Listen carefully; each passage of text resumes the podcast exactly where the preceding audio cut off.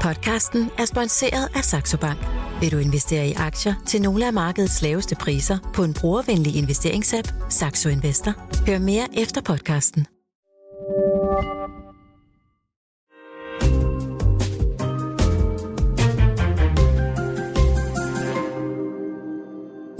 Millionærklubben fra Jørgen med Bodil Johanne Gansel.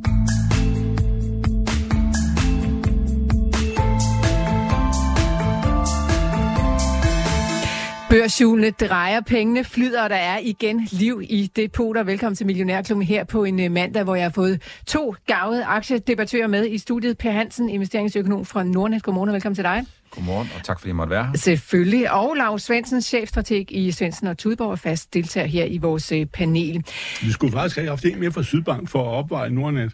Åh oh, ja, ah. Lav, det var kvikt. Godt tænkt. Ja. Det må jeg huske på næste, til næste gang. Nå, mm. øh, vi er godt og vel sådan øh, igennem regnskabssæsonen, og øh, ja, det skal vi se på sådan den næste lille times tid, hvordan det egentlig er gået, og hvad I tager med jer fra lige præcis den. Men der kommer altså også spændende tal i løbet af den her uge, blandt andet fra NNIT. De er måske landet. Jeg ved, jeg har simpelthen ikke set dem derude ja, endnu. Jeg har lige kigget. Ja, okay, men de, de må være på vej. De skulle komme med regnskab i dag, ellers kommer der altså regnskaber i løbet af ugen fra FL Schmidt, NKT, ISS, det er bogstavskombinationen, der lander her mm. den her uge. A.U. Johansen kommer også med regnskab. M.T. Højgaard, Jeodan Noble Corporation, altså det, der i gamle dage hed, hed Mærsk Drilling. Øhm, så altså, der er masser at tage fat på. Hvad, hvad kommer til at sådan, øh, fange dit blik, tror du, Per Hansen? Jamen, ja, det første, jeg kommer til at tænke på, det er jo, det er jo den, den, den gamle bogstavskombination, der er kommet på mode igen. Ligesom der er en, der hed Lav engang, så var der en, der hed Per, og nu kommer ISS og FL Schmidt. Det er jo tre bogstaver. okay. Men det er måske ikke det, du tænkte på. Det var ikke lige det, jeg tænkte på. Okay. Er der noget, der særligt kommer til at holde øje med i de her regnskaber, der lander? Jeg tror, at øh, noget af det, som investorerne kigger efter i øh, den her uge fra ISS for eksempel, det er, om ISS har forstået, at øh, de skal betale nogle penge tilbage til investorerne, ud over det udbytte, de kommer med. Vi har jo set, at når selskaber de forstår kapital anvendelse. det vil sige anvendelse af de penge, der ligger i kassen eller i egenkapitalen, eller som man har tjent via sit cashflow, jamen så øh, har det en enorm effekt på aktiekurser. Det er fordi investorerne, de siger, hvis ledelser og bestyrelser, de forstår det der med rigtig anvendelse af pengene, jamen så vil vi godt bakke op. Og det er jo sådan, at ISS, den er bare utrolig lavt prisfastsat i forhold til sin egen historik, og det er fordi investorerne, de har brug for en guidance. De har brug for en guidance for, at ISS, de kan vokse, de kan øge deres margin, og så kan de betale nogle flere penge tilbage til investorerne ud over udbytte. Og hvis de forstår det, så tror jeg, at investorerne de bliver gade. Mm. Og så er der altså også tal, som sagt, fra FL Schmidt og NKT. Er det nogle af de aktier, som kan give os en indikation af, hvordan det sådan for alvor går ud i den virkelige verden, Per? Nej, det er det ikke. Øh, så hvis vi kigger på NKT, så kører de jo deres eget løb. Det er jo øh, øh, den grønne omstilling, der kører videre. Højspændt grønne omstilling, der kører videre der. F.L. Schmidt kører lidt sin egen case. Øh, de forsøger jo at blive endnu mere fokuseret inden for mining, og så har de jo lavet sådan en open outcry, der siger, er der nogle købere til vores cementdivision? Det er jo 75-25. 75 mining og 25 øh, cement. Øh, så den skal de af med inden for øh, en eller anden øh, tidsramme. Men det kniver stadigvæk F.L. Schmidt lidt sådan for alvor for investorerne helt op at ringe, selvom jeg synes, at det ledelsesskifte, øh, de foretog, øh, har været det helt rigtige. De er begyndt at være meget mere investororienteret. Shareholder value spiller en større rolle, men investorerne er ikke sådan helt kommet op og ringe endnu. Mm.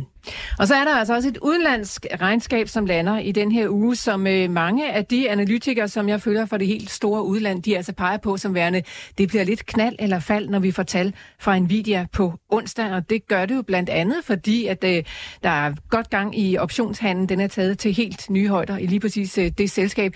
Lars Svendsen, oh, nej, oh, ikke mig, jo, min ven, hvad tror du, øh, hvad kan det få af betydning, når vi skal se øh, tal fra Nvidia her i løbet af ugen? Åh, oh, det er jo ikke, det er jo ikke mig, du skal spørge om tech-aktier, og slet ikke ham der, som jeg har fået sit boom sidste år, øh, for alvor. Han har tidligere haft et boom, men, men hvad hedder det? Øh, jamen, han er meget vigtig, fordi øh, aktien er jo kommet op i en tunge liga øh, blandt øh, USA's IT-aktier, og, og det er jo så spørgsmålet om, hvor meget han kan rulle videre, og jeg, jeg mener, at det er jo alt det her øh, AI, øh, kunstig intelligens øh, boom, man tillægger ham, at han skulle leve med det hele, og det tror jeg jo ikke et øjeblik på, i særdeleshed ikke de mennesker, som, som tror, at der kommer et øh, fantastisk udvikling inden for kunstig intelligens, fordi så, øh, så vil der jo være, jeg ved ikke hvor mange, der vil lave sådan nogle øh, chips, som er jo ligesom begyndelsesvejen øh, ind i det, ikke? Der skal være noget kapacitet, der kan handle det øh, ude i, i øh, de små enheder, ikke? Øh, så, så ved jeg, at man kan altid stille datakapacitet til råd. Det er bare spørgsmål, hvor, hvor tilgængeligt det er, og hvor langt ud kan du komme og sådan noget.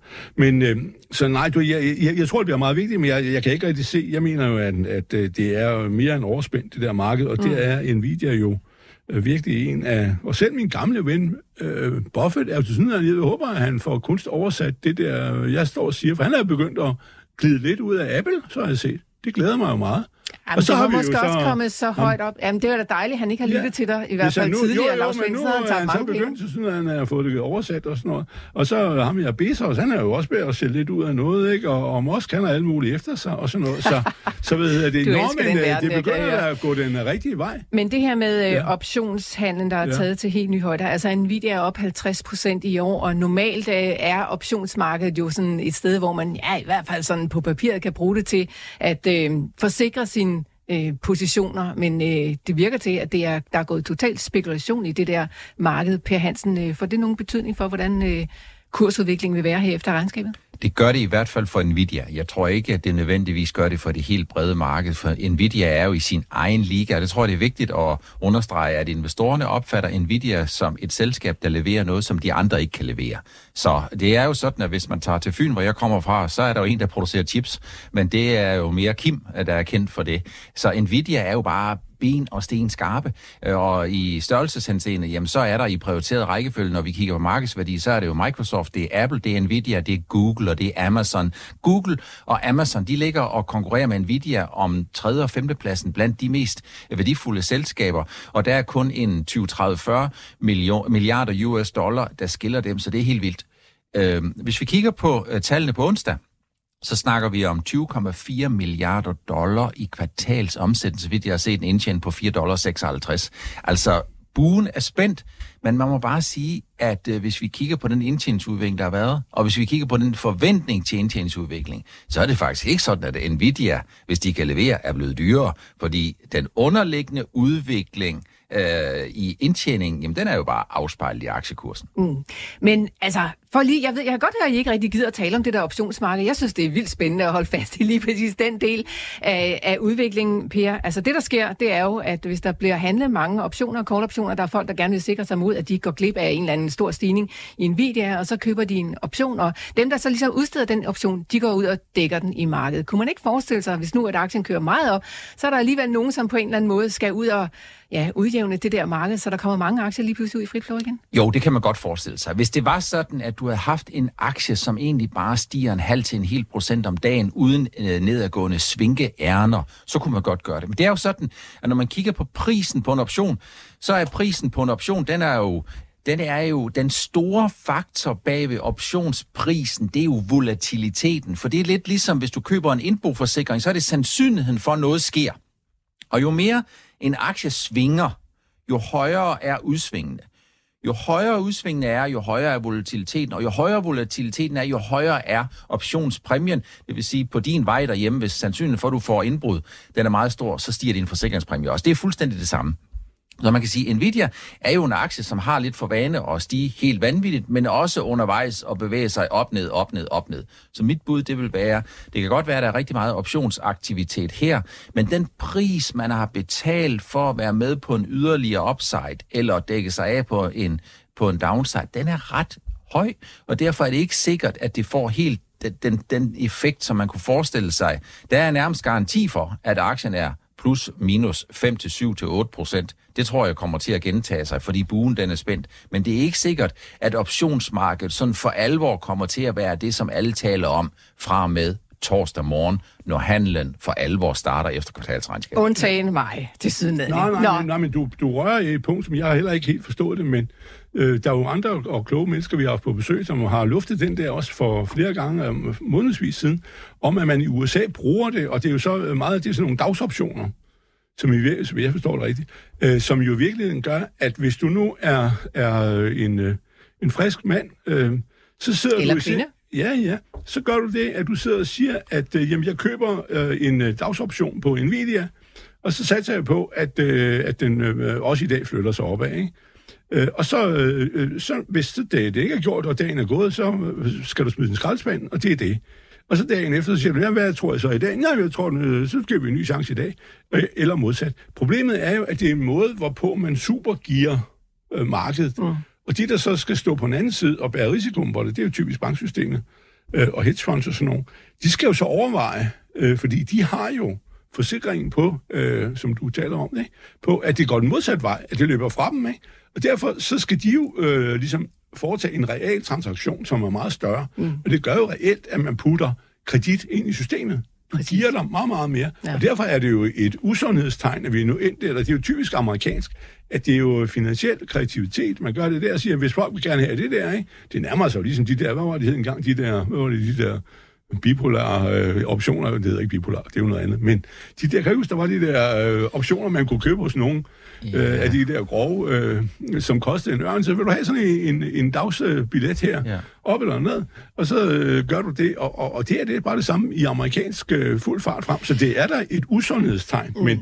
Det, det, svarer, det svarer til at købe Altså, ja. man skal lige have en onsdagslotto, eller man skal lige have en uh, i dag, lige for at se, om de syv tal, de kommer ud, eller et eller andet. Mm. Det er jo egentlig det. Vi får se, hvad der ja. sker altså på onsdag, når Nvidia lander med regnskab. Der er ret store forventninger til lige præcis det, og hvis man er interesseret i chipsektoren, så kommer der også regnskab fra BE Semiconductors, det hollandske selskab. De lander så på torsdag. Ellers så er der også laks på bordet. Barca Frost kommer med tal. Tirsdag, Grieg Seafood lander torsdag.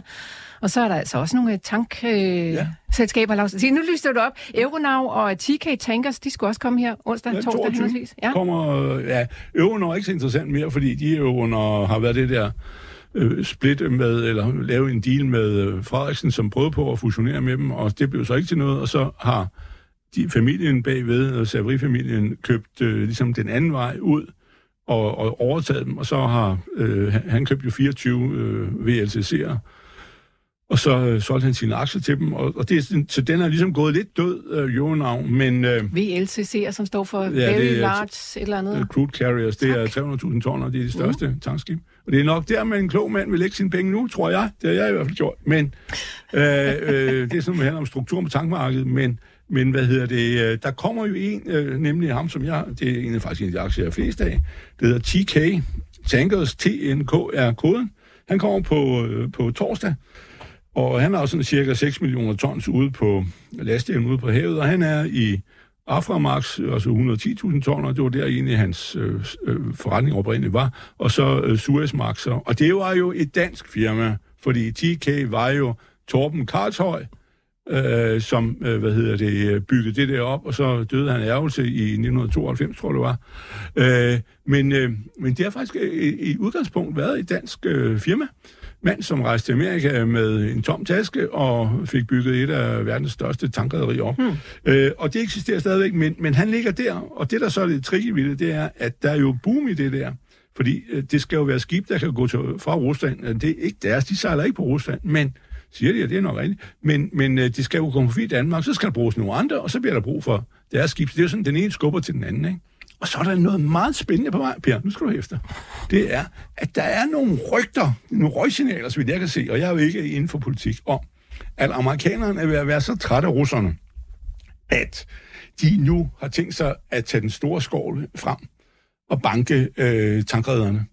De som øh, sejler, man har jo den der skyggeflåde, som er ældre skibe, som på en eller anden måde er ejet mærkelige selskaber i Gabon og sådan nogle steder, som sejler for russerne stadigvæk, og er fuldstændig glade om, hvad øh, man overholder den aftale, de kunne sælge ud til 60 dollar. Hvis du er højst 60 dollar, kan du godt sejle for dem og sådan noget. Men pointen er, at øh, de der, de sejler videre, og det er de der segmenter, fordi de skal jo kunne tøve forbi Danmark, hvor der kun er 16 meter vand på ruten, ikke? Øh, og, og meget kommer ud fra, fra via, via Østersøen. Men derfor er der gang i de der øh, ting.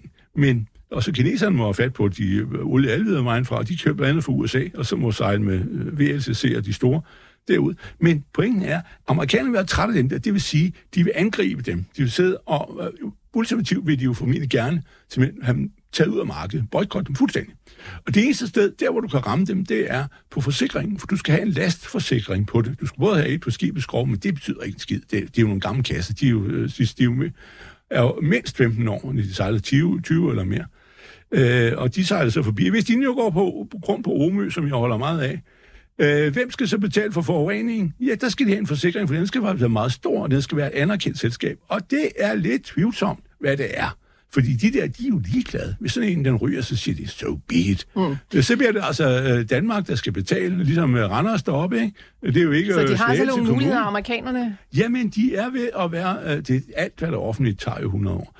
Nu er de ved at være så trætte af det, at de sidder og siger, nu skal vi have fat på en stor køle. Okay. Og hvis det er det der, det påstås, der er 1000 skibe i verden, og hvor mange tankskibe er der? Ja, der er et eller andet sted mellem 5.000 og 6.000, og så re- re- relevante størrelser er der 3.000 skibe. Men, øh, og resten det er sådan nogle små kravl, ikke? At hvis de bliver lukket ude, så siger "Jamen, du har jo sejlet for, for, for, for Putin og, og, mm. og venner. Så nu, det der skib, du har der, ikke? det kan ikke komme ind til en havn nogen steder. Det må ikke passere vores territorialfarvand eller noget som helst.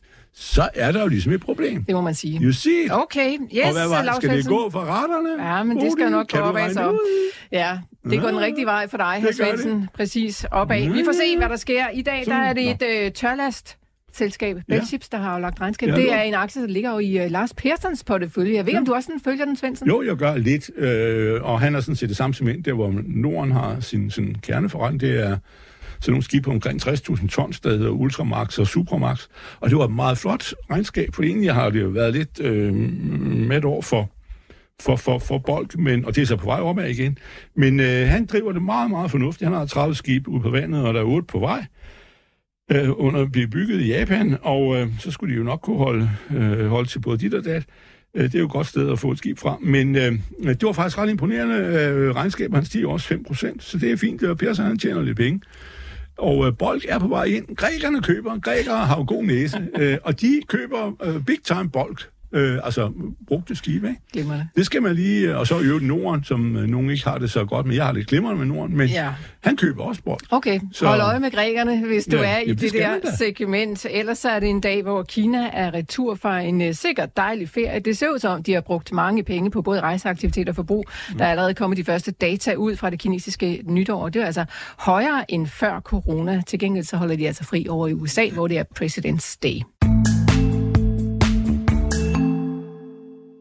Må vi låne et par sekunder af din tid? Du får dem tilbage i timer. Hvis du lader nemlig stå for indkøbene på jobbet, får du flere timer til det, som betyder noget. Og det kan medlemmer af Millionærklubben sikkert også se det smarte i. Nemlig også til erhverv.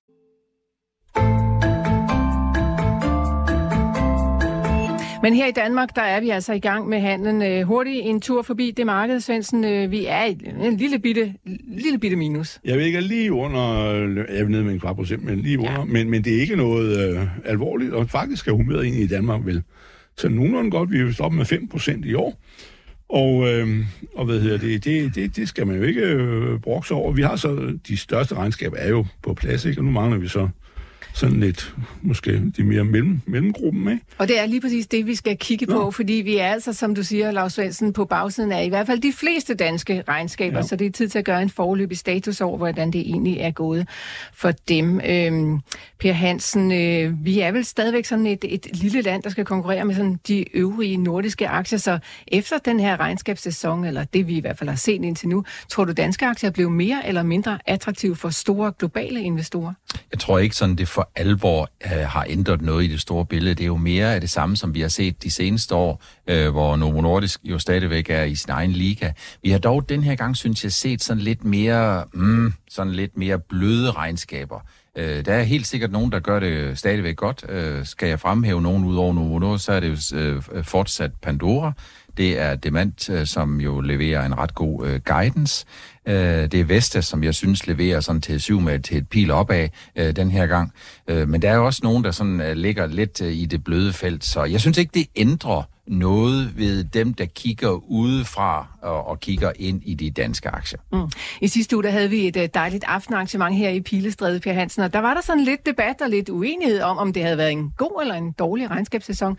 Lars Svendsen peger mest på det sidste nævnte. Jeg synes, det har den ikke har været, den har, ikke, den har ja. ikke været så god. Hvad tænker du om regnskabssæsonen? Jamen, vi har ikke været helt op at ringe. Vi har jo haft nogle af de der som selskaber, som jo plejer at have for vane at gøre det rigtig godt. DSV skuffede en lille smule sidste gang, i skuffer sådan set også en lille smule den her gang. Altså, der er nogle af de der normal, nogen af dem, der normalt gør det super, super godt, som kan trække sig selv op ved hårrødderne øh, og, og give øh, den, den gode performance. Der er to ting, der gør øh, noget med aktien. Den ene, det er jo, om regnskabet i sig selv er godt, og den anden, det er, om øh, investorerne har øh, højt humør eller lavt humør. Et rigtig godt eksempel på det, det var, at øh, Koloplast leverede lidt bedre, end de har gjort længe, og aktiekursen stiger på dagen en, en 7-8-9 procent. Det synes jeg faktisk var øh, helt naturligt, at den stiger. Jeg synes, det er en meget voldsom kursstigning, og det fortæller noget om, at nogle af selskabernes niveau, det niveau, hvorfra de leverer, er blevet for dårligt. Så de skal op på et vedvarende og andet og bedre niveau for at forventningsstyre investorerne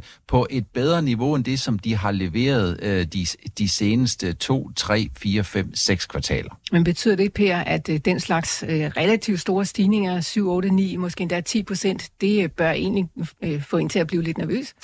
Det betyder, jeg, jeg synes jo faktisk, hvis du ser nogle selskaber, som ud fra en hvad skal man sige, so-so, eller lidt bedre end forventet, eller i hvert fald ikke dårligere end frygtet øh, for, forventning, stiger med 10 procent, så synes jeg, at investorerne øh, de sender et signal til virksomhederne om, at virksomhederne skal se lidt indad og øh, ligesom sige, hmm, det ser ud som om, at forventningen til jer som virkelig fremragende selskab, de har været lidt for nedadgående. Det skal I måske prøve at, at tage lidt seriøst, for jeg synes faktisk, at når vi kigger på de her ting, og en aktiekurs, der stiger 15% efter et regnskab, eller falder 15% efter et regnskab, det er jo øh, både investorerne, som reagerer med nerverne helt uden på skjorten, men det er også et vidnesbyrd om, at der er en del selskaber, som har leveret for ringe, og eller så har de simpelthen ikke været dygtige nok til det traditionelle IR-arbejde, som jo handler om at forventningsstyre i relation til, hvor er det investorerne med rimelighed kan forvente vores selskab på vej hen. Hmm. Og Koloplast ligger altså i den kategori, øh, Per Hansen. Et andet selskab, som jo også havde en fin og høj stigning på regnskabet, det var Genmap. Steg øh, ja, i hele træskolængder noget, der lignede 10 procent på, øh, på dagen, hvor de leverede regnskab. De er stadigvæk øh, pænt nede for året. Jeg tror sådan 8-9 procent eller et eller andet. Hvad tænker du om, om øh, Genmap-regnskabet? Jamen, jeg tror, at det, som investoren havde været nervøs for, det var, at Genmap i 2024 skulle guide for et lidt større kapitalforbrug, altså de skulle bruge lidt flere penge. Øh, det var den ene ting. Og så den anden ting, som Genmap jo faktisk ikke sådan rigtig kan gøre for, tror jeg, det er, at nogle af dem, som måske overvejede at være Genmap-investorer, eller tidligere har været Genmap-investorer, de har tænkt, at vi køber bare nogle nordisk. Vi sælger vores Genmap, så køber vi nogle nordisk. Det vil sige, der har været noget, noget substitution. Der har simpelthen været nogen, der ligesom siger, at vi er øh, på det sikre fedmespil, som vi føler os meget sikre på, og på den måde er der nogle af investeringspengene, der er gået fra Genmap øh, og over i Novo Nordisk. Det er jo sådan, at Genmap er jo et helt andet sted, end hvor de bare for fem år siden. Øh, og det skal man også huske på, at når du sådan passerer sådan en, når du bliver sådan voksen, og det vil sige 60 milliardbeløb i markedsværdi, jamen så er du oppe i en helt anden kaliber, end når du ligger nede i den størrelsesorden, som er 10, 20 30 milliarder, som jo er et kolossalt stort tal, men som alligevel er en helt anden base, hvorfra man kan vækste. Men den slags bevægelser, Per, har de det ikke med også at så løbe tilbage igen, for en dels vedkommende i hvert fald? Altså kunne man forestille sig, at pengene så øh, på et eller andet tidspunkt drøner tilbage? Man kan sige, at hvis det, der gjorde, at investorerne gik fra Genmap til Novozymes, kører baglæns, det vil sige, at investorerne ligesom fornemmer, at her er der måske ikke mere at være i for Novo Nordisk de næste en til to kvartaler, så kan man sagtens forestille sig det under forudsætning af, at Genmap har gjort sig øh, så lækre, øh, at investorerne siger, skal vi vælge noget andet end Novo Nordisk, så vælger vi Genmap. Det, som Genmap øh, gjorde, det er jo det, som alle selskaber skal gøre hver eneste dag, nemlig de starter et aktietilbagekøbsprogram. Og det er det, hvor, som investorerne siger, okay, her ser det ud som om, at selskabet de har en god fornemmelse for kapitalomkostning, egenkapitalomkostningen, så vi synes, det er det rigtige tidspunkt at købe nogle aktier tilbage på. Det er sådan, at det, det der med at købe aktier tilbage, det skal man passe på med, at man ikke kommer til at gøre i de perioder, hvor aktiekursen er allerhøjst, fordi så destruerer man værdi. Det er noget, jeg har skrevet rigtig meget om med hensyn til AP Møller Mærsk. Mm, ja, så lad os bare hoppe til den aktie, Per Hansen. Det er jo også en aktie, du har jeg var lige ved at sige, stærke følelser omkring. Øh, du har i hvert fald skrevet rigtig meget om øh, AP Møller Mærsk, og ja, altså også været ude og bashe lidt til dem i forhold til, at de altså lukker ned for det her aktietilbagekøbsprogram. Hvad er det, der er sådan de overordnede problemer for AP Møller Mærsk lige pt? Jamen, de overordnede problemer, det er, at AP Møller Mærsk er jo en, en branche, der præder fuldkommen konkurrence. Det vil sige, at den enkelte udbyder kan ikke bestemme prisen. Det er sådan det, som udgangspunkt jo godt for dem, der skal købe produkter. Dem, der skal have sejlet noget. Det, som er udfordringen for AP Møller Mærsk, det er, at når konjunkturerne topper, når raterne topper, når indtjeningen topper, når indtjeningen den boomer, så boomer aktiekursen også. Der skal man altså ikke købe aktier tilbage. Hvis man kigger på AP Møller Mærsk langsigtet, så er det sådan, at den svinger mellem 0,40 gange bogført egenkapital op til 1,5. Og hvis man kigger på toppen af ratecyklen, øh, skabt af covid-19, som ikke har noget med AP Møller Mærsk at gøre, der er den bare heldig, øh, at øh, der var vi altså op og snakke om 1,5 gange bogført egenkapital. Og det køber man ikke aktier tilbage. Der bygger man en pengetank, og så øh, får man en masse 100 kroner dem stabler man så, og så tager man bad i dem hver eneste dag, og det man skal tilbage med, det er, at man skal heller ikke forny sin skibsflåde til øh, på toppen af en ratecyklus. Hvis man skal noget, så skal man udbetale noget udbytte. Og når det er, er sådan, at de så kommer med deres regnskab nu og siger, det er usikre tider, og derfor så stopper vi aktietilbagekøbsprogrammet, så kommer jeg næsten til at græde. Og det gør jeg, fordi når det er usikre tider, så er aktiekursen, den er jo sejlet hele vejen baglands ned til tæt på 0,4, som er der, hvor man langsigtet kan skabe værdi, hvis man laver aktietilbagekøb. Det er sådan, jeg spørger, hvor er købmanden i butikken? Lars Svendsen, det spørgsmål ja. kan vi jo øh, ja. godt sende over til dig. Hvor jo, jo, jo. er købmanden henne i AP Møller Mærsk? Jamen, jeg tror sådan set, at de er købmænd nok, øh, men, men, men pointen er jo, at øh, de er, har øh, direkte nærmest underskud, øh, i hvert fald i, var det i fjerde kvartal, ikke? Var det, havde de 200 mand, og de siger jo, at de øh, indtil videre, øh, eller det afhænger det dernede i Rødehavet, ikke? Er der prop i Rødehavet? Nej, men, men øh, som man ikke kan sejle gennem Suezkanalen, men men øh, de siger jo, at de guider jo, at de vil få øh, 0 til minus 5 milliarder dollar i, i, i år, ikke?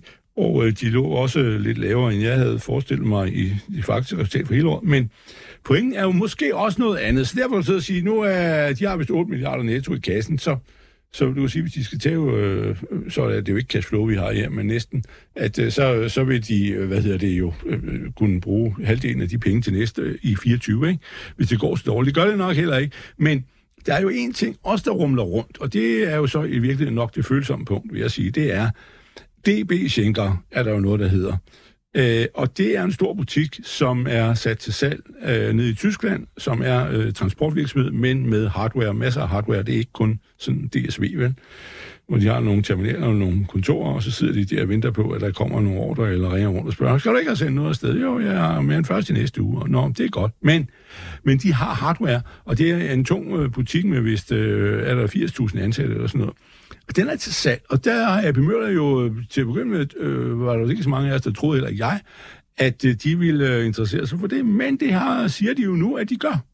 Og der skulle jo være lavet her en gang i øh, januar, tror jeg, 12. januar, der var fristen, hvor man skulle melde sig og sige, er du interesseret? Der laver man sådan en shortlist, hvor mange øh, møder op. Og der er så også nogen, der bare gør det, fordi de gerne vil snave. Og så, fordi, snave? Jo, jo, jo, jo fordi... Mener du ikke snage? Snage? Nej, undskyld, det hedder snage. Undskyld, jeg snaver noget Det må jeg undskylde. Men uh, det var... Det var ja, det, var, ja, det er det hedder Det er ordentligt, Svend. Undskyld. Det er på, på Sydfyn, er det ikke? Hvad hjertet er fuldt af. Er det ikke, er det ikke Polle fra Snave? Jo, jo, jo. Nå, det var nok ham at tænke på. Men, hvad hedder det? At, uh, at uh, der er jo nogen, der gør det, fordi så kan de komme ind og få lov til at, at se, hvad, hvad har de her kunder, og hvordan er det skruet sammen, og bla bla bla. Men det kan jo være godt nok, hvis du... Øh, og så siger nej, ved du hvad, ved, ved fintænding, så vil vi ikke byde alligevel. Men AP Møller kunne måske øh, godt gøre det alligevel, melde sig, fordi de har jo den funktion også, at du presser prisen opad. Sådan at DSV og de andre, der har lyst til at bide til bolden, de ikke får lov at snuppe det til en lavsig pris. Ah, det lyder øh, nærmest som amerikansk politik ja, ja. det. Nå, men, nå jo, men det, det er jo sådan noget af det der, de gør, ikke? Øh, det skal du altså ikke underkende, øh, fordi de er jo ikke interesseret i, at hvis, du, hvis DSB fejrer den op for ingen penge, så har de jo problemer med DSB, ikke? Og øh, det øh, kunne godt være, at de af den grund øh, bare... Øh, for, jeg, jeg håber inderligt ikke, at de køber det. Og, jeg, jeg og tror, at med din er... udlægning, så må jeg næsten også forstå, at du heller ikke tror, at de oprindeligt har interesse i at købe det. Nej. Okay. Jeg tror, at de er så meget stemt på, på at drive forretning, at de ikke er interesseret i sådan en butik, der er alt for... Altså, AP Møller har lige skåret personale ned fra 110.000 til 100.000. Og, og det kom jo fra nærmest 80.000 her for to-tre år siden. De har ekspanderet meget inden for landtransport, hvor der er mange hænder, ikke? Øh, så, så du siger, det, det bliver mere besværligt. Det er på havet, de har tjent deres penge. Og jeg tror ikke, det bliver på land, at de kommer til. Øh, øh, så, så jeg håber ikke, de køber det. Men hvis de skal kunne være med der, så, så er de jo nødt til øh, at, at have nogle kugler at slå med. Mm. Og det, øh, altså, der er jo ingen, der ved, hvor mange øh, penge det bliver, men det, de, man taler jo om, at det er et eller andet tal mellem øh, øh hvad hedder det, øh, 10 til øh, 70 milliarder kroner til 100 milliarder kroner, som er sådan økonomisk værdi. Ikke? Så kan du belåne det, og hvor meget er gæld og sådan noget. Men det er der omkring. Det er altså noget af en ja, ordentlig mundfuld. Øh, Men så det kan jo være lidt det, han øh, gemmer ja. krudtet, så han kan vise, at han kan. Inden vi lige hopper over ja. til Per og taler DB Schenker med ham, så får jeg bare lyst til at spørge dig, sådan, ville, det være, ville det være godt for DSV at købe DB Schenker, tror du? Ja, det må være på prisen jo, ikke? Og, og de har jo aldrig øh, tidligere købt de jo til lave priser, og som ham der, Gurt Larsen sagde engang, at den første gang, de købte noget, som var ordentlig vare, det var, da de købte øh, ham nede i, i, i, i, hvad hedder det, Schweiz dernede, hvad han hedder, hvad hedder ham, Schweiz, de købte UTI, var det ham? Nej, det var ham her, uh, Transalpina. Nå ja, Men øh, ved, alt det andet, de har købt, det var lort. Og derfor fik okay. de jo ingen penge, og så bagefter så rydde de op i lortet, og så kom de til at køre. Ja. Og, og, og, og så har de jo bagefter købt det der nede i Mellemøsten, som så ud til også at være meget velfungerende. Så de er jo ligesom begyndt at købe velfungerende ting, men de er jo også dyre. Det og det er det, der er problemet med, med, med, med, med, med, med, med, med ham her nu, at det bliver altså en dyr en. Og i og med, at de har skiftet ledelse nu, det er jo min hypotese, at man kan se det hos DSV, det her ledelsesskift, er lige forceret ledelsesskift, det er jo nok, fordi de ønsker øh, at fremstå mere, øh, hvad hedder det, så fine de overhovedet kan over for tyskerne. De elsker øh, folk, der har fine titler. Øh, og, så, har så Jens det, Lund en finere titel? Ja, ja, ja, ja han har jo kendt mærke og alt muligt fint, Nå, og har været i nogle på? fine banker okay. og sådan noget lignende. okay. Men han er jo, Nå, men han har da trods alt bevist sit værk gennem, gennem mange år. Men, øh, men uh, tyskere, jamen tysker er, på det punkt, der er de altså lidt Øh, altså, hvis du hedder Dr. Duden Duden, så er, så er det lige før, at de er parat til at sælge det for ingen penge til dig. Du. Det går med dig, Lars. Det er Nå, Per Hansen, ja. lad os lige vende DB Schenkers ja, sagen med dig. Altså, tror du på oprindelig interesse fra AP Møller Mærs side? Altså, når de går ud og taler om det, så må det jo være, fordi der er et eller andet i det. Jeg tror, de har en interesse. De har i hvert fald en, en kiggeinteresse for at se, hvad det er for en størrelse. Jeg tror, det ender med DSV. Jeg tror, det ender med, ligesom i gamle dage, der var der noget, der hed inden for øh, brudekjoler, det ender med en lille model. Jeg tror, det her, det ender med en DSV-model. Mm. Øh, men jeg tror da, det er rigtigt, at man skal kigge med for at se, Øh, og når det er sådan, at jeg stadigvæk holder lidt fast i, at jeg synes, det er lidt ærgerligt med aktietilbagegangsprogrammet, så er det jo fordi, at øh, så burde man jo, øh, med mindre det er kommet som en pludselig indskydelse her i løbet af de sidste øh, to-tre måneder, øh, så burde man jo have taget det lidt roligt med alle de øh, mange rare penge, øh, der var i pengetanken, og ligesom sige, at vi venter på det der DB Schenker, for DB Schenker har jo været på rygtebasis til særligt tre år. Det er ikke noget nyt, at det her kommer op, øh, og nu siger Lav øh, op til 70-100 100 milliarder på det, der hedder enterprise value, det vil sige gæld plus markedsværdi i egenkapitalen. Jeg synes faktisk tidligere, at man har set tal på hele op til 20 milliarder euro, som 150 milliarder, men det kan være, at de der tal er faldet noget, fordi profitabiliteten i hele industrien jo er på et andet niveau, end den var for et par år siden. Jeg tror, det ender med en DSV-model. Jeg synes, det er rigtigt, at AP Møller Mærsk afsøger øh, alle muligheder for at se, hvordan man kan skabe vækst. Og hvis de kan skabe vækst, så skal de da gøre det. Øh, ja, det synes jeg. Men tror du, som Lav er lidt inde på her, at de så nærmest smider den der melding ud om interesse for DB Schenker for sådan at spænde ben for de andre? Jeg tror jo, at i krig og kærlighed der gælder alle knæb, og det gør den også her. også når man snæver. Nå, lad os komme videre. AP Møller Mærsk, det er vel trods alt stadigvæk en aktie, som man kunne vurdere til øh, at sige, at være billig, Per Hansen, øh, så er det ikke lige præcis, når aktier er billige, at man skal begynde at interessere sig for, og så måske købe op? Jeg tror, man skal huske på, hvorfor investorerne de køber og sælger aktier. Hvis mm. man helt kortsigtet kigger på det, så køber investorerne ikke en aktie, som er billig. De køber en aktie, fordi de tror, den stiger i morgen. Og investorerne sælger ikke en aktie, fordi den er dyr. De sælger den, fordi de frygter, den falder i morgen. Mm. Så hvis man kigger på AP Møller Mærsk, så er den indiskutabel lavt prissat. Den er der, hvor den plejer at bunde ud øh, pris i forhold til net asset value eller book value, eller hvad man nu kalder det. Det er noget, der ligner 0,4, 0,45, 0,5. Det, det er der. Udfordringen er jo, at vi i 2024 og 2025 godt kan komme ud i en situation, hvor vi destruerer værdi. Det vil sige, man destruerer værdi, når man tager penge, så falder værdien af den bogførte egenkapital, og det er også sådan, at de skibe, man så har under flag, jamen når de ikke kan tjene penge, så må man spørge sig selv, om de skibe de er blevet mindre værd. Det er, så, det er jo en del af den der ligning.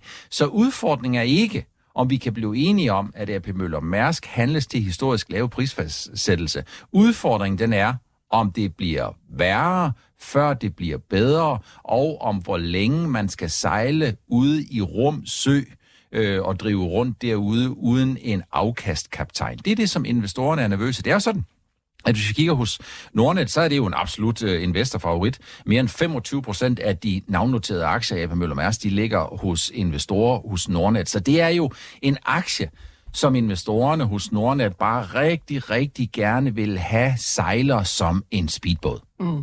Lars Svendsen, bliver det værre, før det bliver bedre?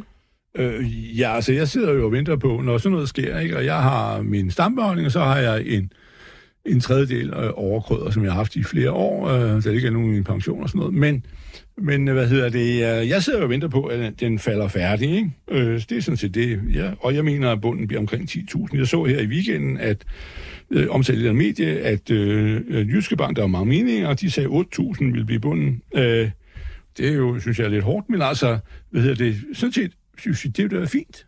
Jamen, øh, smadre den bare ned i 8 kilo, så sidder jeg bare på hænderne og venter. Og så vil jeg hellere købe på 8, end jeg købe på, på 10.500. Men altså, man skal lige huske, at de 10.5, den ligger i nu, at du får 515 kroner i udbytte, og så får du nogle svitseraktier, der bliver pillet ud, og så man får, og det skulle være to svitseraktier, det er jo så bare et spørgsmål, hvordan fordelingen af sådan nogle er. Og hvor meget sådan nogle er værd, det aner jeg ikke, men øh, bedste gæt for mit vedkommende er, at de er 800 kroner værd, de to. Øh, men det kan jo være noget helt andet. Vi får da at vide den 26 februar skal øh, de komme med regnskab, så kan vi så nogenlunde få en fornemmelse af, hvor meget egenkapital der er i det og sådan noget, og, og hvor det ligger, hvor mange penge de tjener, og udsigter og alt det der. Men, øh, men øh, de så lige nu har du nok Apøl og Mads. Jamen, jeg sidder bare og venter på, at den bliver færdig med at falde, og hvis aktiemarkedet Øh, nu så kommer det nu generelt, så vil jeg spørge mig, hvor meget går aktiemarkedet generelt opad, eller går det generelt til nedad? Ja, det går en lille smule opad, men, men det er jeg ikke så overbevist om. Det er stærkt, det marked. Så, så jeg er sådan set ikke øh, så travlt med at købe men, og så skal vi jo købe big time, når, når vi, hvis vi kan komme herned og få fat på gamle møller på, på et eller andet tal under, under 10 kilo. Så, så du går i gang jo... inden de 8, som du altså, som ja, ja, jeg, går, jeg, jeg, jeg går ikke ned på 8, det tror Nej, okay. jeg, det tror jeg urealistisk, vi kommer ned i. Okay. Men, øh, men øh, hvis vi sidder og skal dalle af der, så, øh, så skal jeg da have en ordentlig ørn, og det kan jo være nogle af alle mine tankskib, der så skal ud af, der skal proppes derover. Okay. Øh, så hvad hedder det? Det, det, øh, det er det, jeg sidder og kigger på. Lad dem endelig, nu, nu gælder det om, når du er i sådan en situation, så lad dem svine dem til, lad dem tæske dem i gulvet, og så går vi ud og redder møller. Bare giv en gas. Per Hansen? Så må vi håbe, at Laura og investorerne de bliver svitset. Nå, vi ved, der er kommet et spørgsmål ind til det her med aktier tilbagekøb, og sådan teknikken bag det, det er Anders, der skriver til os. Når selskaber laver aktier tilbagekøb, hvad sker der så herefter med disse aktier? Det er Snoren har på deres kommende generalforsamling et punkt om nedsættelse af aktiekapitalen. Menes der hermed sletning af egenbeholdning af aktier, og hvad har det i realiteten af betydning for aktionærerne? Per, kan du forklare det? Jeg kan da forsøge. Øh, så når det er sådan, at øh, de vil slette dem der, så betyder det en nedsættelse af aktiekapitalen, eller hvis man snakker om nedsættelse af aktiekapitalen, så betyder det at slette dem. Det betyder simpelthen, at der bliver færre aktier, der skal dele øh, egenkapitalen. I princippet så betyder det, at man tager nogle af pengene, der er i kassen, så køber man nogle aktier tilbage, så får man færre penge i kassen, for man skal jo betale noget for de der aktier, øh, og så får man også færre aktier. Og det er jo sådan, at øh, det med at købe aktier tilbage, det er jo ikke nødvendigvis en fuldstændig trylleformular. Hvis ikke man køber aktier tilbage på et lavt eller værdiskabende niveau, og eller hvis man ikke driver sin virksomhed efter det, så er aktietilbagekøb, det er faktisk det at købe nogle aktier billigt. Det skaber ingen værdi. Må jeg prøve at give et eksempel på det? Øh, historisk har Jyske Bank købt mange aktier tilbage, eller købt nogle aktier tilbage. De har jo, deres logik har været, at hvis prisfastsættelsen var 50 eller 60 procent af bogført egenkapital, så er det simpelthen bare en genvej til rigdom at købe aktier tilbage. Og det er det ikke. Men mindre man driver sin forretning i en retning, der gør, at man bliver meget mere profitabel. For hvis man bliver meget mere profitabel, og jeg snakker vi egenkapitalforretning, så i stedet for at lave 5, 6 og 7 procent egenkapitalforretning, man laver 10, 11 og 12 procent i egenkapitalforretning, så siger det sig selv, at de aktier, man har købt tilbage, på basis af en egenkapitalforretning, som er alt for lav, de var alt for billige. Men hvis man ikke understøtter sin forretning, hvis man ikke driver sin forretning godt, hvis, så er det ligegyldigt, om man køber nogle billige aktier, for så køber man egentlig ikke nogle billige aktier, så køber man bare nogle aktier til markedsværdi. For den markedsværdien, den stiger ikke, fordi så bliver man stadigvæk prisfastsat lavt. Så det er rigtig vigtigt med kapitalanvendelse, at man køber på et niveau, der er værdiskabende, og så sørger man for at drive forretningen på den rigtige og den gode måde. Glimmerne. Så vidt altså svar til Anders, der har skrevet ind på sms'en 42 42 03 21. Det kan du også gøre. Du skal bare huske at starte din besked med Mio.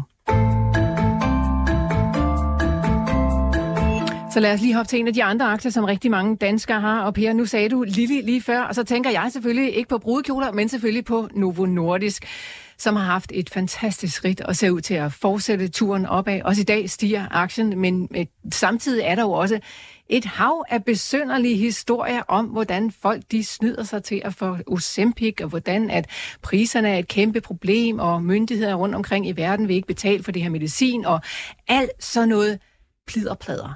Kommer det til at få nogen betydning for aktiekursen, Per? Nej, det gør det faktisk ikke. Mm. Og det er jo fordi, på den ene side, så er det alle dem, der skal betale, og vi synes jo, det er lidt voldsomt, øh, alle de her ting. På den anden side, så står der nogen, der gerne vil have produktet. Og det er altså sådan, at øh, ind, ind midt i det hele, der har vi politikerne, som er jo en interesseorganisation for vælgerne. Øh, og, og, og der er det sådan, at vælgerne, de skal nok gøre politikere, der er opmærksom på det der. Det er jo ikke kun et dansk fænomen, det er sådan et globalt fænomen. Men selvfølgelig, er der langsigtet nogle faktorer, der peger i retning af, at Novo Nordisk og deres fede fætter, Eli Lilly, ikke kan blive ved med at sige, at øh, de øh, sidder på tronen som de eneste. De sidder og troner der som de eneste to. Øh, det er det jo ikke. Så der kommer mere konkurrence, der kommer flere udbydere, der kommer lavere priser. Men der kommer også, at konkurrencen ikke kun er på pris. Det er ikke kun på vægttab. Det er ikke kun på procenter, men det er også på de gavnlige effekter. Ikke kun i hjertekar, men en lang række andre ting. Men overordnet set, så må man sige, på et til to års sigt, så er der ikke sådan for alvor noget med det, vi ved i dag, der kan slå Novo Nordisk og for den sags skyld Eli Lilly ud af kurs eller af pinden. Der er rigtig mange af vores lyttere, der skriver ind til os sådan på daglig basis, om det er for sent at hoppe ind i Novo Nordisk. Og det forstår man jo godt, for aktien den bliver altså ved med at køre op og op og op. Og man sidder derhjemme måske og ærger sig over, at man ikke var med på den der rejse. Øhm, nu så jeg her for nylig af Novartis, øh, som jo er en af dem fra Schweiz, der også er ude og sige, at de vil også med på det der fedme marked. Per, skulle man hellere kigge sådan i den retning og finde nogle andre, som ikke helt er nået samme niveau som Lilly og Novo, men som er på vej derind? Det ender jo altid med en lille model, øh, mm. men, øh, men her hedder den måske Novo Nordisk. Jeg synes, man skal være varsom med hensyn til at købe ind på dem, som ikke allerede er på markedet. Og grunden til det, det er, at hvis man skal have hjemmebane i fedme, så er der meget, der tyder på, at man skal have hjemmebane i diabetes. Og hvis man kigger på Sanofi for eksempel, så gik de jo øh, ud af diabetes eller fokuserede mindre på diabetes. Så hvis Novartis vil ind på fedmen uden at være stor inden for diabetes, så siger jeg good luck. Hvis Pfizer siger, at vi har, vi synes, vi har øh, noget at spille her inden for fedme uden at være stor inden for diabetes, så, så siger jeg bare good luck. Fordi det er der ikke så meget, der umiddelbart tyder på. Men vi har jo de her svulstige overarme fra nogle af de her store medicinalselskaber. Og det er klart, at du kommer ikke til at se en direktør for nogle af de her selskaber sige, at vi tror ikke rigtig på, at vi har nogen rolle at spille inden for det her marked, som, i, som er en bagatell af 100 milliarder dollar i 2030. Øh, det kommer du aldrig til at se, fordi så vil bestyrelsen med det samme sige, du er vyret, fordi du har åbenbart ikke nogen ambitioner. Og så øh, vil jeg gerne gentage noget af det, som jeg har hørt fra Novo Nordisk. Jeg har også hørt det fra Silan Pharma. Jeg har hørt det fra en lang række andre. Hvis man har hjemmebane i diabetes, så har man formentlig hjemmebanefordel i fedme. Hvis man har hjemmebanefordel i diabetes og fedme, så har man måske en hjemmebanefordel til noget af det, som man ikke ved så meget om i dag, nemlig Alzheimers og demens og andre ting.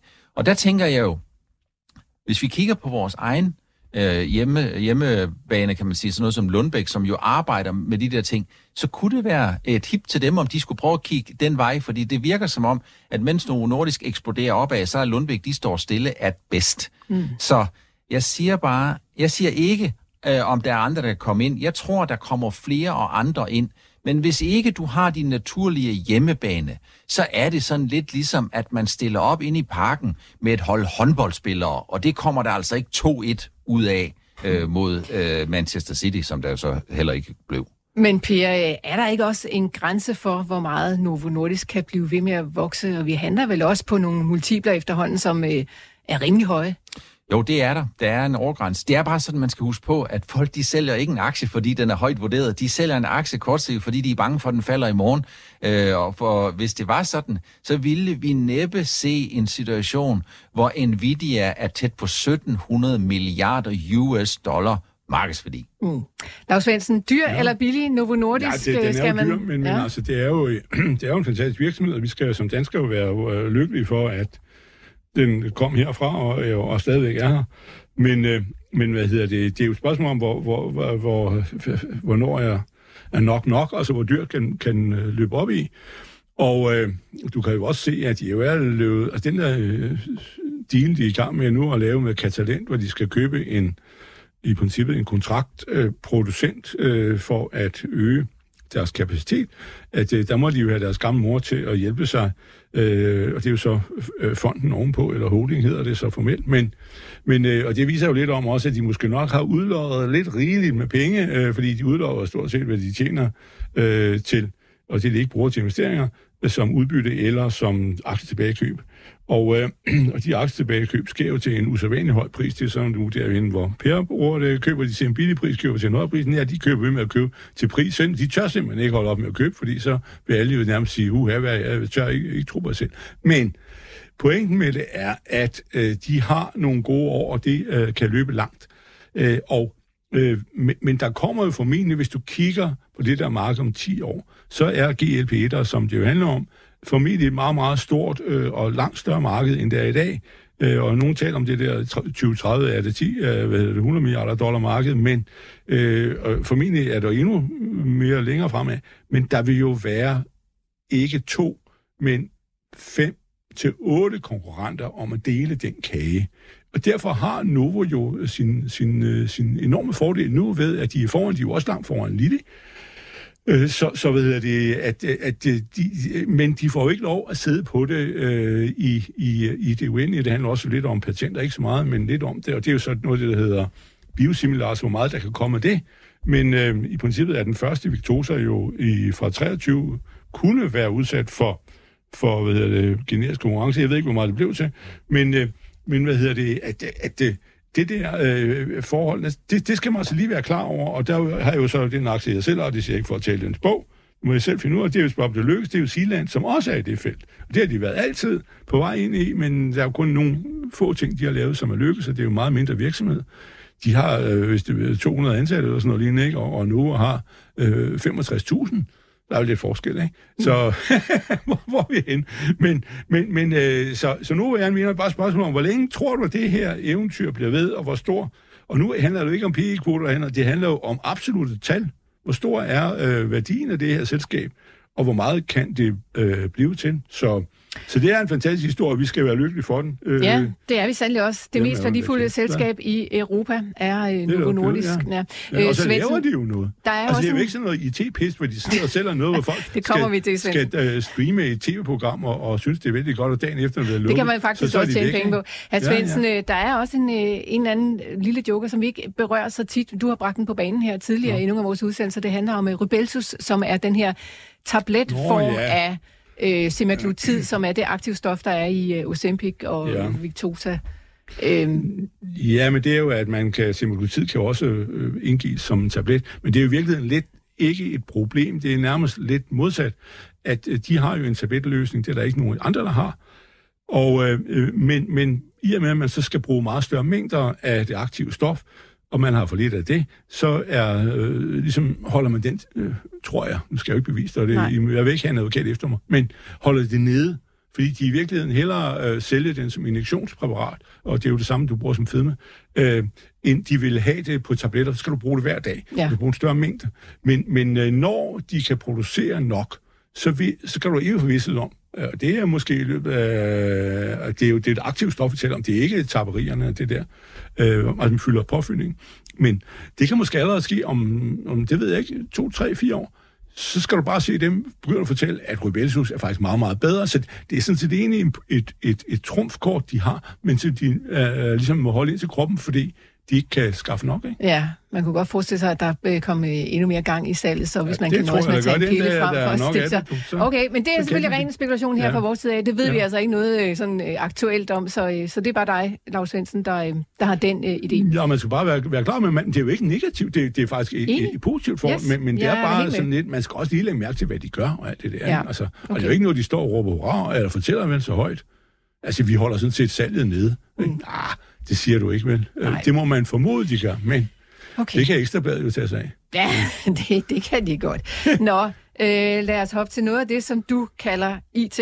Pis, Lars Ja. Svendsen, for at sige det lige ud. Jeg citerer dig sådan set bare. Nå. Øh, jeg ved ikke, om NNIT-regnskabet er landet, Det mens vi har da. Hvis du stået snakker lidt, så her, øh, men ellers så kunne vi måske tale om uh, Netcompany, fordi vi har jo altså faktisk nogle IT-selskaber også herhjemme i Danmark, og det kan godt være, at Netcompany i lang tid havde det svært, Per Hansen, men øh, hvis man har været investor i år i lige præcis det selskab, altså Netcompany, så har man da fået en meget god gevinst med sig. Hvad er det, der foregår i Netcompany? Jamen det, der er sket, det er, at Netcompany de er kommet lidt tættere på investorerne. De har skaleret efter min mening lidt mere op på det traditionelle IR-arbejde, øh, og det er noget, som jeg har efterlyst mange gange. Øh, og så røg de ud af C25-indekset, og det var jo sådan, at det var jo kulminationen på den nedtur, som har bragt aktien fra 850 helt ned omkring 200, og investorerne de kapitulerede.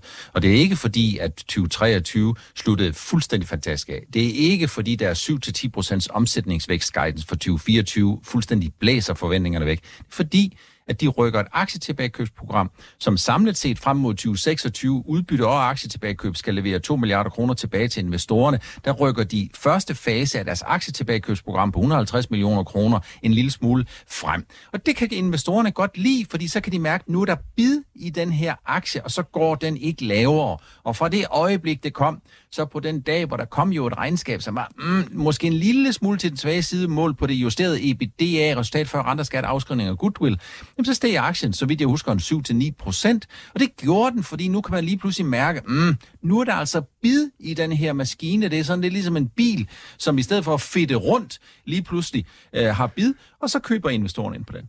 Og der er jo altså mange, som har været ude og tale om, at øh, det handler sådan set bare i citationstegn om, at vi har en kæmpe AI-bølge, og teknologiselskaber, de vokser bare på den. Det mener du ikke, Per Hansen? Nej, det er jo det, er- det er decideret noget vås mm. øh, i den her henseende specifik. For hvis det var sådan, at det var den investeringscase, som man køb ind på, så har man haft cirka 249 gode muligheder for at gøre det i 2023 i april, i maj, i juni, i juli, i august, september, oktober, november.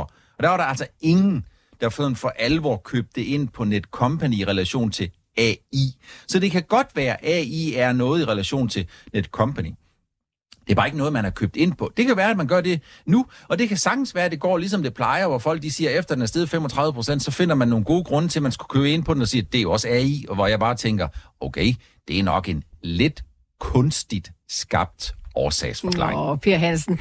Nu røg de ud af C25 sidste gang, der var reguleringen der. Øh, har det nogen betydning overhovedet? Nej, det har ikke rigtig nogen betydning, fordi investorerne har, havde allerede indstillet sig på, at det var det, der skulle ske. Vi lavede jo en simulering, som vi sendte ud den 17. november, hvor vi skrev, at, øh, at Silan Pharma NKT var på vej ind, og FL Schmidt måtte lade øh, deres plads, overlade deres plads sammen med et company øh, til de to andre selskaber. Så det havde investorerne allerede luret og lugtet, så jeg tror ikke, det har noget med, med det at gøre.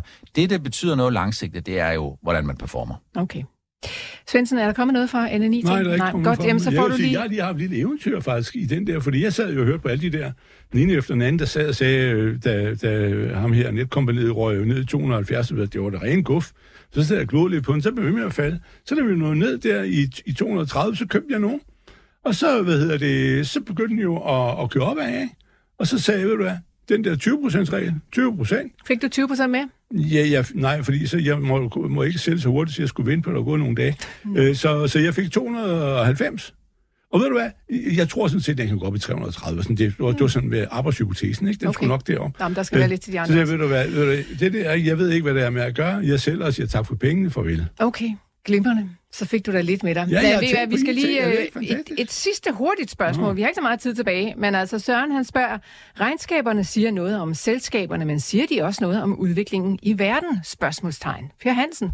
Ja, det gør det, en- det gør det en gang imellem, men det siger jo først og fremmest noget om, hvordan de enkelte selskaber er i stand til på de indre linjer og, øh, og klare de udfordringer, der er rundt omkring i verden. Det er jo sådan, når man kigger på aktiemarkedet, så aktiemarkedet det er jo et sted, hvor alle folk, der står uden for aktiemarkedet, de altid fortæller, hvor farligt det er at stå der. Men det farligste i aktier langsigt, det er faktisk at stå uden for markedet. Det er faktisk ikke at være inde på aktiemarkedet. Og øh, det er jo sådan, at, at investorerne, jamen de skal jo fokusere langsigtet. Så skal de selvfølgelig se på, hvad det er for nogle selskaber, som er i stand til at gøre den gode forskel. Og så skal de altså nok passe på med at stå af tog. De skal ikke gå over jernbaneskinnerne, hvis der kommer et tog, så bliver man kørt ned. Og det vil sige, at den gode udvikling, den fortsætter langt længere, end vi har fantasi til at forestille os. En dårlig udvikling, den stopper på et meget senere tidspunkt. Og så fik vi lige det med. Tak Søren for spørgsmålet. Vi sætter et punktum her for mandagens udgave af Millionærklubben. Tusind tak, Claus Svendsen, ja, fordi du var med i studiet. Tak til Per Hansen, investeringsøkonom fra Nordnet. Tak fordi du kom også, Per. Din øh, karakterbog, den kommer til at ligge lidt senere, sikkert over på Nordnet, forestiller mig. Den er ikke helt klar endnu, men øh, du skal nok få lavet den. Jeg skal nok få lavet den, jeg skal nok sende den til dig. Og tak til jer, der lyttede med derude. Vi er selvfølgelig tilbage igen i morgen.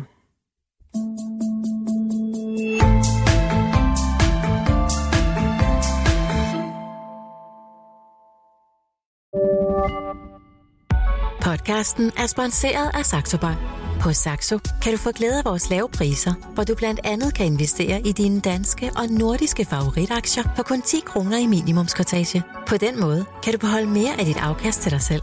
Opret en gratis investeringskonto på saxobank.dk og kom godt i gang med at investere.